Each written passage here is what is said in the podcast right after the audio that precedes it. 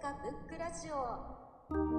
この番組は本が好きな人たちが集まり本から始まるさまざまな思い広がりを記録してつないでいく番組です。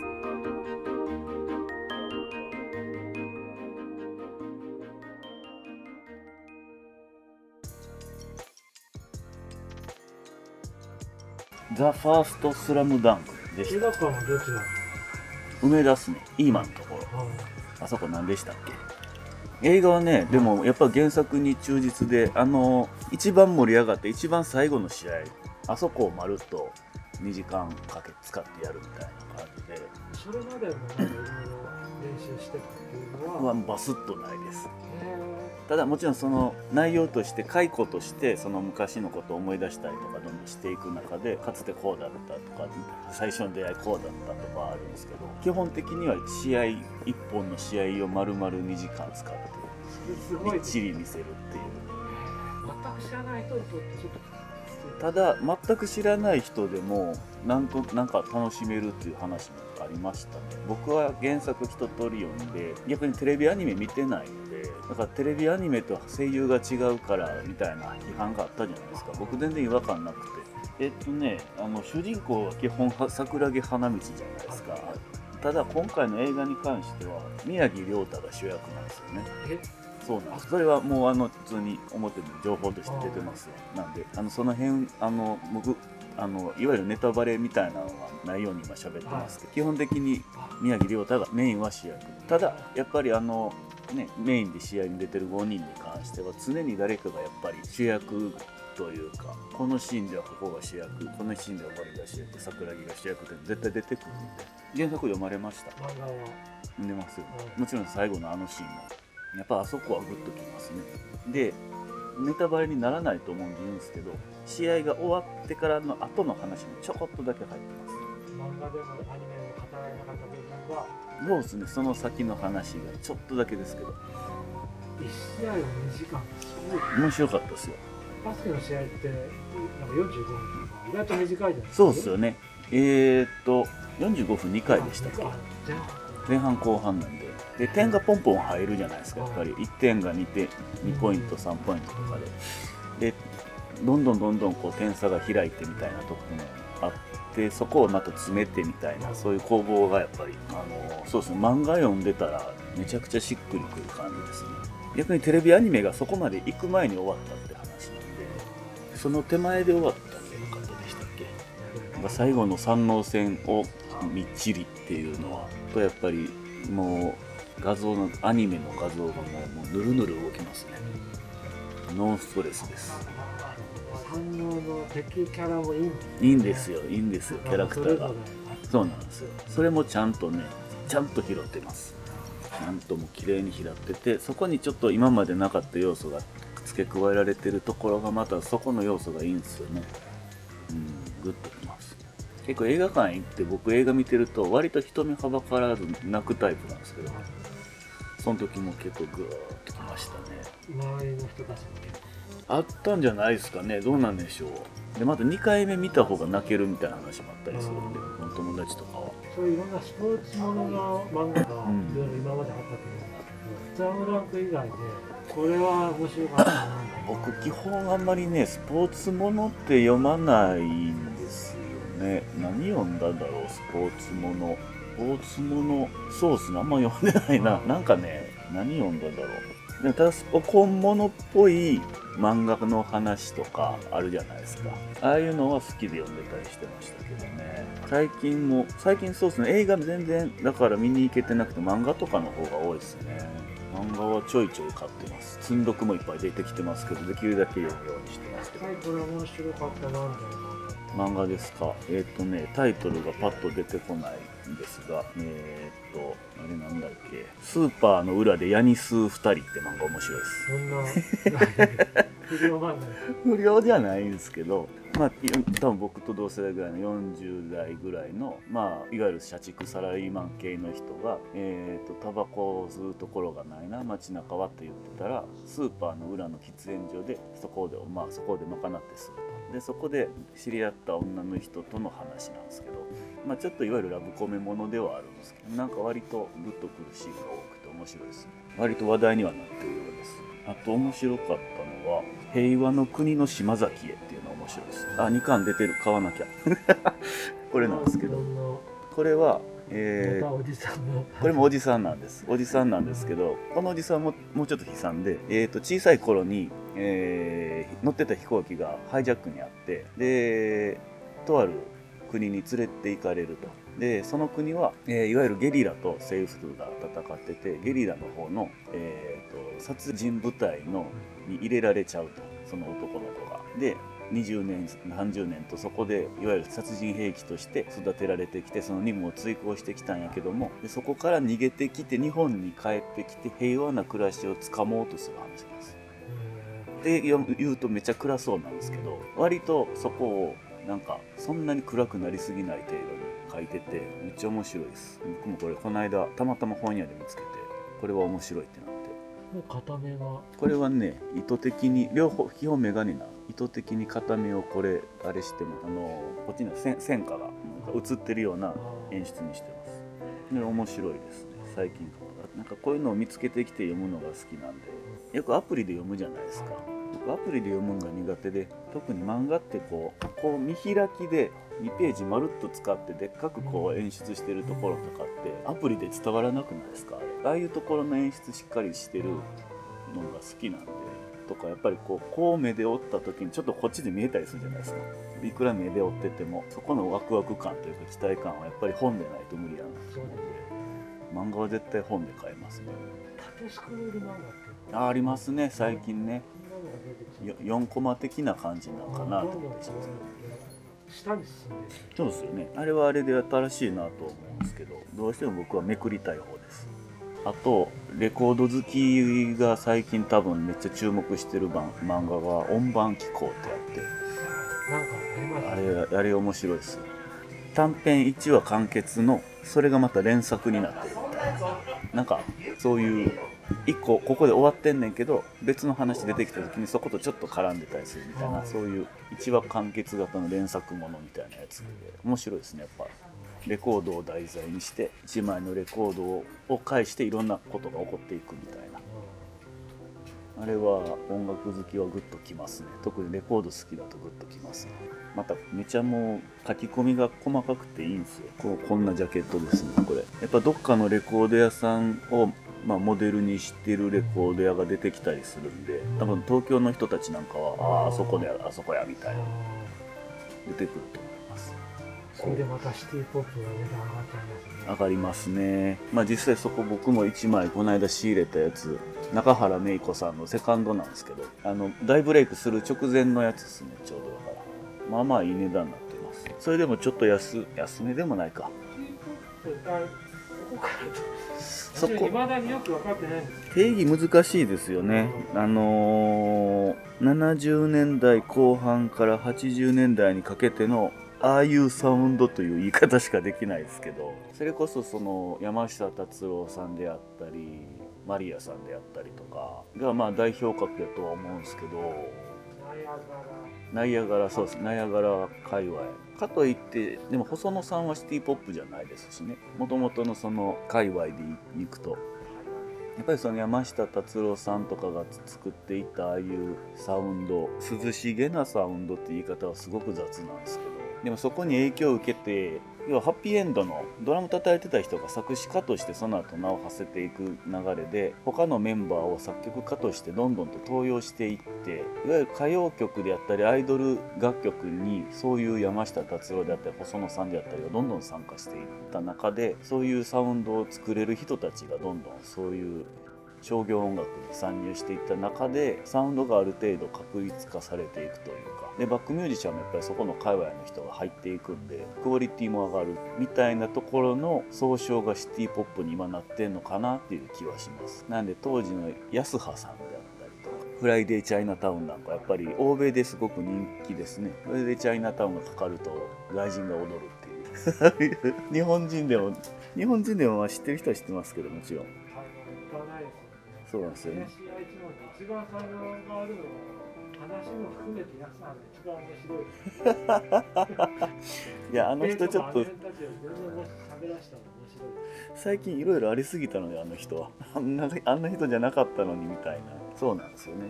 あの頃の歌ってた頃の安葉さんが一番やっぱ魅力的でしたよね。あの安葉なんてなりますよねやっぱ。私なんかシティポップって一旦なんか高い音みたいにな山下達郎とかすごいあのたくさん当時売れたから、うん。余計在庫があるのか本当に安い値段で売ってて自分も買わなかったけど、うん。今同じレコードがレコード屋さんですごい高い値段ついててなってますなってます。いやなんかあ需要と面白いな面白いですよ。あのだから 10, 10年前の相場と今の相場は多分全然違うと思う。それこそ細野さんのその僕飾ってある SFX なんかは全然安かったっすね。多分10年前とかやと。今その値段つけさせてもらってますけど。一応相場いろいろ調べた中でその値段になりましたけどね。やっぱう10ん。可能性はありますね。逆に10年前めっちゃ高かったのに今値下がりしてるものももちろんありますし。何が流行ってるかとかにもよったりするんですしね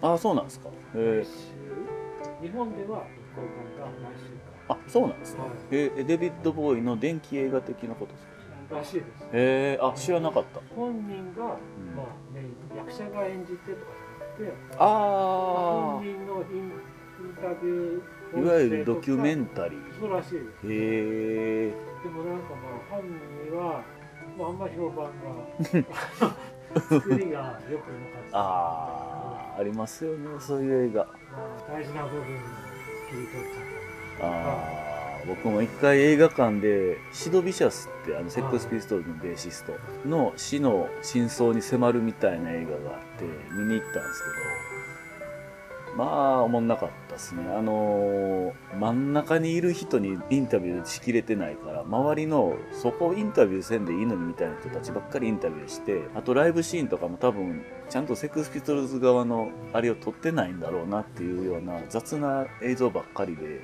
かつほとんどピストルズの曲も使われてないというまあだいぶひどい映画やなと思って俺途中で寝ちゃいましたピストルズめっちゃ好きなんですけどさすがにちょっとこれはひどいなと思って。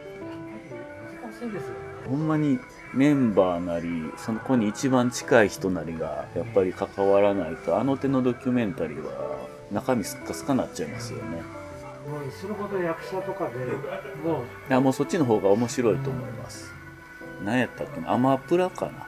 違う、えーディズニープラスですわ。ディズニープラスでそれこそピストルズのが結成されてから解散するまでの内容をドラマにしてるんですけどそれはもうガチガチのフィクションなんですよ。もうほんまに。一応メンバーが書いた本を元にしてるけどもえっ、と前後のつながりとか前後関係とかバラバラになったりとかあと出てこない人が出てきてたりとか めっちゃするんですけどそっちの方がよっぽど面白かったですね。もちろんフィクションっていう割り切りもあるんですけどとはいえあありそうありそうみたいな。こっちの想像力をちゃんとかき立てられる作りになってたんでそれは面白かったです。よねやっぱファンの人はそれぞれの気持ちがあるから、うん。映画になるとやっぱり限られた時間の中でって感じになっちゃうからそれがちょっと合致しないとそうですファンねほどがっかりしちゃうそうですね。ありますよねだからもしかしたら僕さっき言ったそのシド・ビシャスのシーンをみたいなやつはピストルズ知らない人が面白かったんかもしれないですね。僕はもう全く何の心にも響かない。久々にこんな映画見たわと思ったぐらいちょっとひどかったですけど。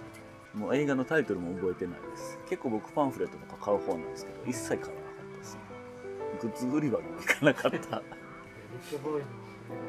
一回見てみたいですね。そうなのまあでもライブシーンとかみっちりあればねそれはそれでまたそこに価値持っていければ。そうですうね、ん。ね今はもう見れないんでね。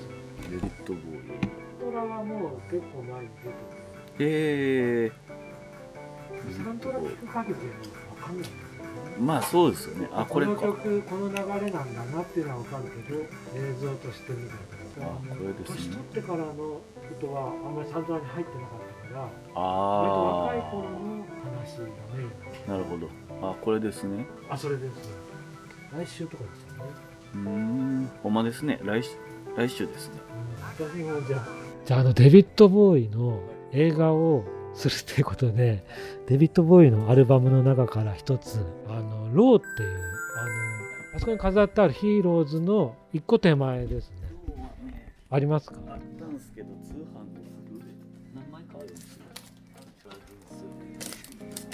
あ帯付きですねみんなね。そうなんですめっちゃ綺麗なあレディーススターダストまとめてめっちゃ綺麗な状態でどさっと売ってくれたあのまだ全部出してないんですけどちょっとケチって小出しにしてます。あでもねローは売れましたあね、濡れちゃいましたか。うん、あめちゃくちゃ綺麗な状態であいいですね。これちゃんと帯がついてそう帯もついてて。私のはもう帯ないんです、バンもピカピカでした。ああいいですねなんで迷わずこういう値段つけてます。あい。いですよね。でもジャケットが綺麗なんですよね。デビッド・ボーイ、うん。まああのヒーローズもそうですけど、あそのローっていうのは横向きのジャケットですはい。あの右向いてうん。全体的にオレンジっぽいこう背景でね。髪の毛がオレンジ色っていう。はいはいあれ前の前の年にデビッド・ボウイ主演で「地球に落ちてきた男」っていう映画を作っはいてはい。そこのワンシーンがあのローのジャケット。はい。でそのローの前の1個前のレコード「ステーション・トゥ・ステーション」っていうのもその地球に落ちてきた男の場面の一場面を写真そのまま使ってる。うーんあそうなんですでなんかもっと一枚一枚せっかくだからなんか撮ればいいのになと思うのに、その映画がお気に入りだったのか。なるほど。でも映画自体はものすごい B 級映画で。ですよね確か。あのまだ見てない。はい、なんか演技がやっぱり役者じゃないから。それはねあのー戦場のメリークリスマスのああーのー皆が言ってる通りだと思いねままあ。すようんまあ、その「ロー」ってアルバムは A 面がちょっと歌物でうん。B 面が完全にインストゥルメンタルあそうなんですね。はい。あそっかなるほど。ででその次の「ヒーローズ」も A 面は歌入ってるけど B 面はもう全部ああのインストゥルメンタルで。あでもブライアン・イーノンとロバート・フーそうですね。だその歌が今までデビッド・ボーイの今までのアルバムとかレコード聞くと言葉数が多いタイプの人でうん。歌詞がまあわわわっとこううん。詰まっていたところがこのローから急にシンプルな詩みたいな感じにあの多くを語らないようになったんです。よ。うん。でその分 B 面全く歌詞がない歌なしででその心境の変化っていうか表現の仕方っていうのがあ面白いなと思ってあれだけ喋りたがりの人が言いたがりの人がの言葉を捨ててその面白いなと思って。でその後まあキャリアが長いからもうその後も何枚もあるんですけどその流れで見ても時期によって言葉数が多い時期があったりちょっとそれに疲れたのかサウンドメインの時期があったりとかっていう一連の流れが面白くてで特にあの後半結構年を取ってからもどんどん活動的に何枚も出してるので。は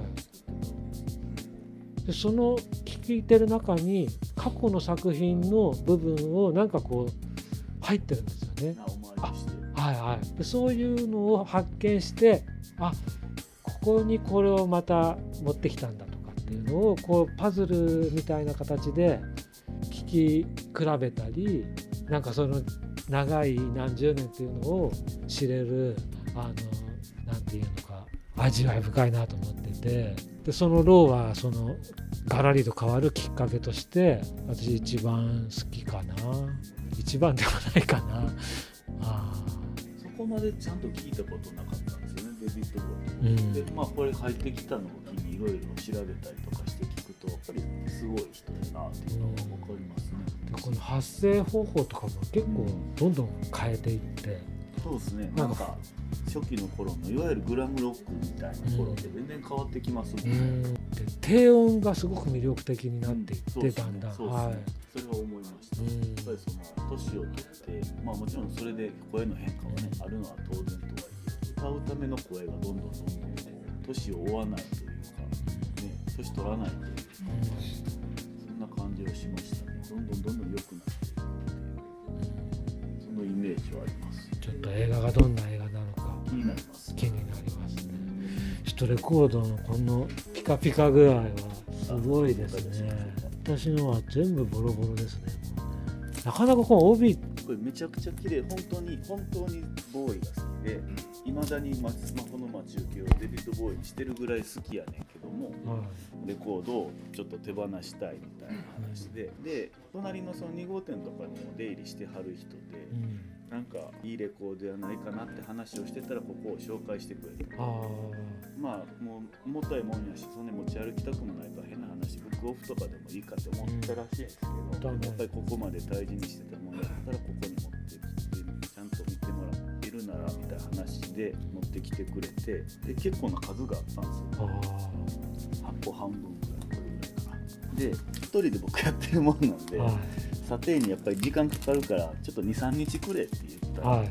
それが向こうの方も気に入ってくれたみたいでうん。バーッと見て「はいいくら」じゃなくて、うん。一枚一枚ちゃんと見て値段つけてくれるんやまあ僕実際そうしますし。でそれで話聞いてたらやっぱりそのデビッド・ボーイが好きでまあでもいつまでもまあ持っててもレコードを聴くわけでもないのにうん。持ってるんやったらまあ欲しい人の手に渡った方がいいよなっていうのがあったらしくでちゃんと物を見て価値を分かってくれたらそれが嬉しい話で。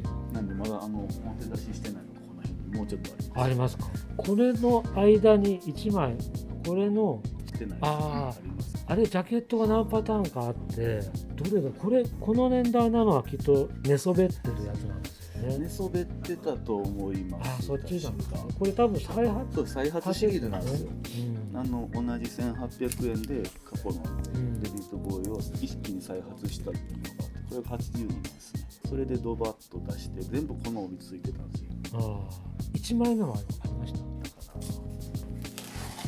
まだ値付けしてずやっぱり亡くなられて値段がやっぱ上がりましたね。映画がもしヒットしたらまた値段が上がるっていう。ファンとしては微妙ななんかレポードで持ってないのは欲しいと思うけどやっぱりその昔見た値段と比べたりとかしてしまってどうしてもなかなかあれなんですよ。